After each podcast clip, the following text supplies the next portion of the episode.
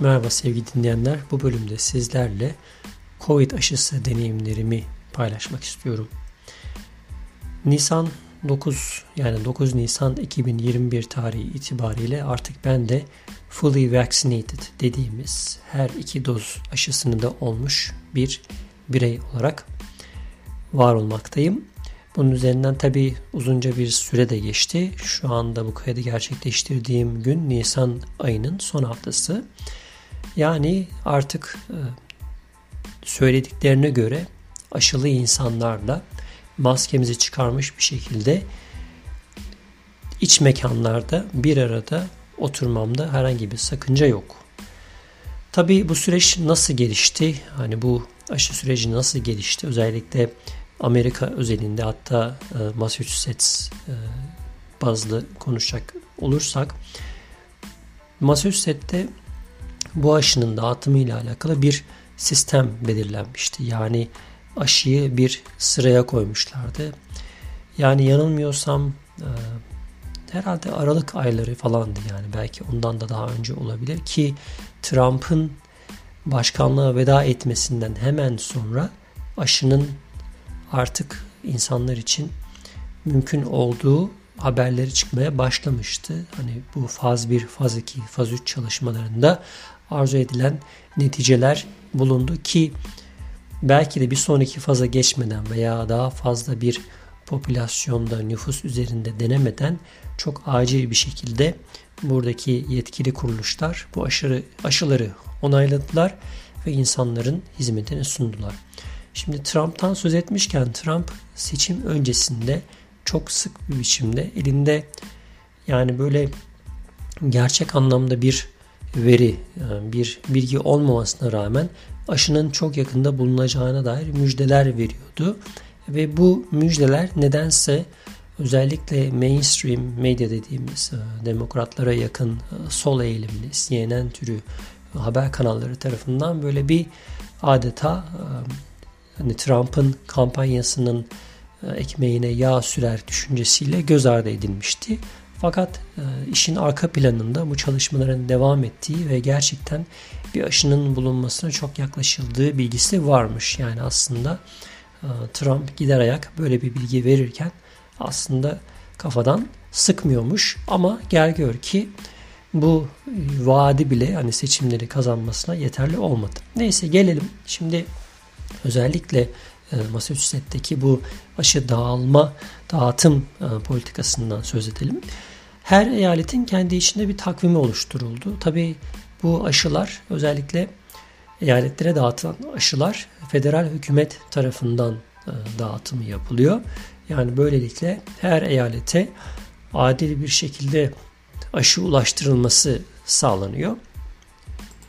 Ki daha önceki bölümlerde de belki söz etmiş olabiliriz. E, Massachusetts'te bu aşı e, firmalarından iki tanesi ofisleri var. Bu eyalette ofisleri var diye bahsetmiştik. Bu anlamda Massachusetts'in öne geçebileceği öngörüsünde bulunmuştuk ama bu hani gerçek anlamda doğru da sayılmaz. Çünkü buraya gelen aşılar her ne kadar aşının e, test laboratuvar aşamasında bu eyaletteki ofislerin çabaları olsa da gerçek üretim yerleri farklı eyaletlerde, farklı şehirlerde bulunduğu için merkezi bir sistemle dağıtılması e, düşünüldü ve böylelikle bir adil bir sistem kurulmaya çalışıldı.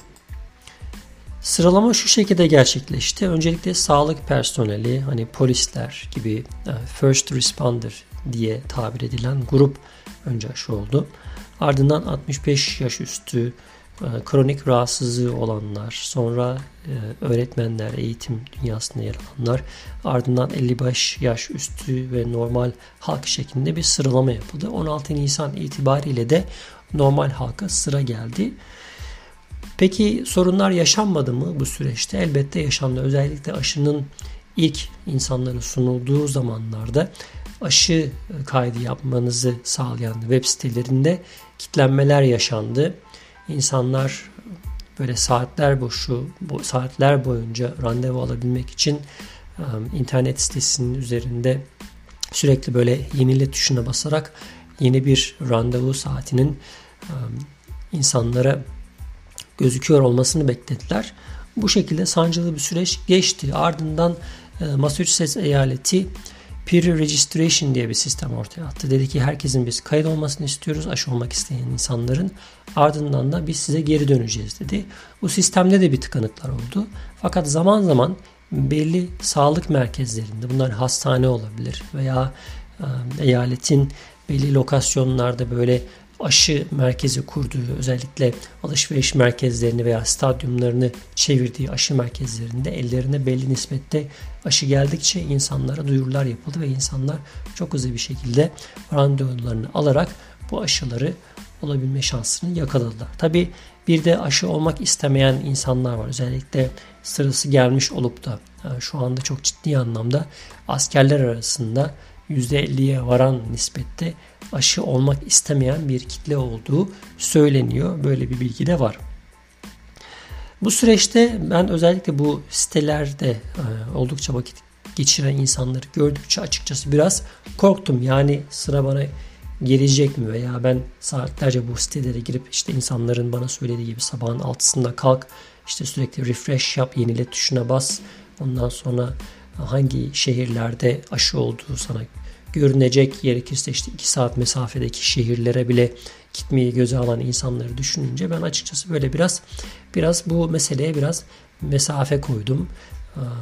Dedim ki yani herkese bir şekilde açıldığı zaman daha fazla randevu saatleri mümkün hale geldiği zaman ben bu aşı randevusuna gireyim derken bir gün bir merkezde saat 8 itibariyle aşı randevusunun verileceği şeklinde bir duyuru e, gördük. Belki o gün e, iş yerinde çalışan e, diğer mesai arkadaşlarımla düşünürsek belki bir 10-15 kişi aynı web sitesine hepimiz girdik, bekliyoruz. Web sitesi de enteresan bir şekilde böyle bir hani bilet sistemiyle çalışıyor. Sisteme girdiğiniz anda size bir bilet veriyor. Sonra sırasıyla bir saat boyunca bekliyorsunuz. Sırayla o biletleri açıyor. İlk belli kota nispetinde kaçıncı sıradaysanız o sıraya kadar insanlara randevu alabilme imkanı sunuyor. Ben de bu şekilde umutsuzca aslında web sitesinde yaklaşık bir 45-50 dakika bekledikten sonra çok enteresan bir şekilde bana sıra geldi ve ben aşı randevumu alabildim. Evet. İkinci dozu olduktan sonra insanların özellikle belli simptomlar yani e, böyle terleme veya ateşinin yükselmesi, yer yer titreme şeklinde belirtilere rastladığını hatta pek çok insanın da aşı olduğu günün ertesi günü iş yerinden izin almak zorunda kaldığını, çalışamadığını duymuştuk. Ben de bu tip endişelerle aslında ikinci doz aşımı aldıktan sonra bir bekleme sürecine girdim. Tabi genelde aşı olduktan sonra özellikle bu grip aşısında da çok nadir bir şekilde karşımıza gelen bir kol ağrısı bizde de nüksetti. Kol ağrısının ardından gece hani bu kol ağrısını çektikten sonra ertesi gün sabah saatlerinde kendimi iyi hissetmeme rağmen böyle öğle saatlerinde doğru bir halsizlik, gözlerimde bir kızarma, işte bilgisayar ekranına bakamama şeklinde bir takım belirtiler kendini belli etmeye başladı. Ardından öğleden sonra artık iyice yorgun hissettiğim saat 4 gibi artık dayanamadığım böyle bir saatliğine uykuya daldığım bir süreç ardından uyandıktan sonra titreme, e, yer yer terleme, ateşin yükselmesi gibi belirtilerle de karşılaştım. Ama bunun ertesindeki günde açıkçası hiçbir şeyim kalmadı diyebiliriz. Yani genel olarak benim Covid e, aşısıyla alakalı hani randevu süreciyle veya belirtiler e, sonrasında yaşadığım bir takım sıkıntılar noktasında anlatacaklarım bu kadar. Tabii şu an nerede diye soracak olursanız ABD. ABD bu anlamda Avrupa ülkelerine nazaran çok hızlı mesafe kat ediyor. Çok ciddi bir seferberlik var.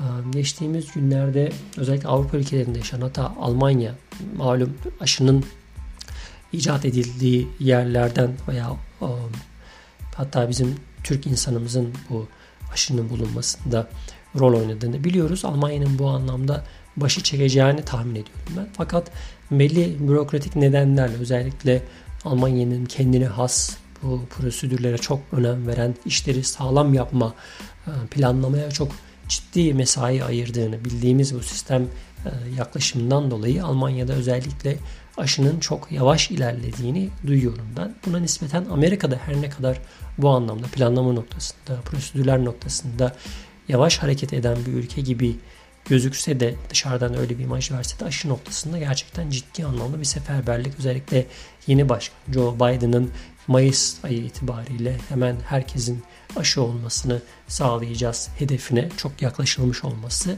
ve bu noktada insanların benim yorumum şu şekilde hani insanlar hayatlarını veya canlarını sokakta bulmadılar. Amerika'da ciddi anlamda da bir ölüm vaka sayısı ciddi anlamda yaşandı ve insanlar ciddi anlamda tedirgin oldular. Bu anlamda canını seven Amerikalılar bence aşı olma ve insanları aşılama noktasında ciddi bir seferberliğe girdiler diyebiliriz. Bunun, yaşın, bunun yanında aşılar ücretsiz. Herhangi bir e, ücret veya sigortanız olup olmaması fark etmiyor. Özellikle Amerika'da biliyorsunuz yasa dışı olarak bulunan göçmenler var. Bunların bu anlamda mağdur edilmemesi noktasında bir takım e, politikalar da yürütüldü ve bu anlamda kimseye hani Amerika'daki yasal statünüz nedir ne değildir demeksizin hatta bu az önce saydığım işte 65 yaş üstü vesaire gibi e, pozisyonlarda çalışan insanların bile e, çoğu zaman hani nerede çalıştıklarını veya e,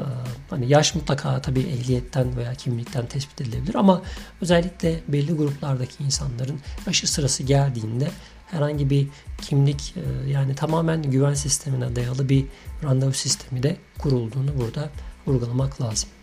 Evet aşı e, maceralarımız sizlere anlatacaklarım şimdilik bu kadar.